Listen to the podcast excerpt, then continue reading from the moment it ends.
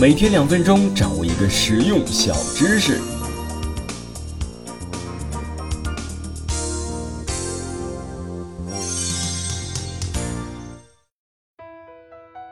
哎，前两天啊，好朋友小波问我，我同时被两家证券公司录用了，一家是方正证券，一家是国信证券，我应该去哪家好呢？从薪资待遇上，国信给的工资高一点，但是啊，在其他方面呢，小波又觉得方正更好。一直到现在，小波也没有一个确定的选择。新经济时代，人才被誉为第一生产力，由此可见啊，人才对于企业发展的重要性。所以企业都非常注重员工的培养以及吸引和留住他们。那么问题来了，除了在薪资待遇上的诉求之外，员工还想得到什么？已经有越来越多的公司意识到，除了钱之外啊，还有很多东西是员工去留的重要参考指标。有专业机构呢对此展开了问卷调查，除了一些因职业不同抱有不同的观点之外呢，以下观点都是员工普遍关心的问题。第一点，自豪感。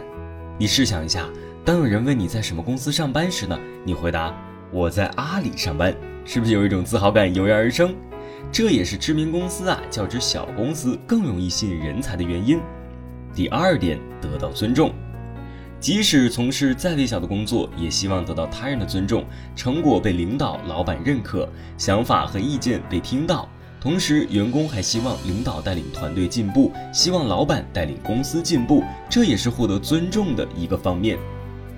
第三点，得到指导而不是微管理。员工在工作的同时，还希望获得更高明高效的工作方法，所以他们希望啊得到老板的帮助。他们不希望老板只是给他们安排工作、监督进度，却没有得到一点实质性的成长。第四点，有时间享受个人生活。作为领导，特别是老板，可以说呢，事业在他们的生活中占据很大的比重。但是对于员工来说，完成他们的工作固然重要，但也需要腾出时间来陪伴家人、享受生活。如何找到这个平衡，是领导和老板必须加以重视的问题。第五点，看到良币驱逐劣币，在职场中不免出现一些害群之马，让团队无法忍受。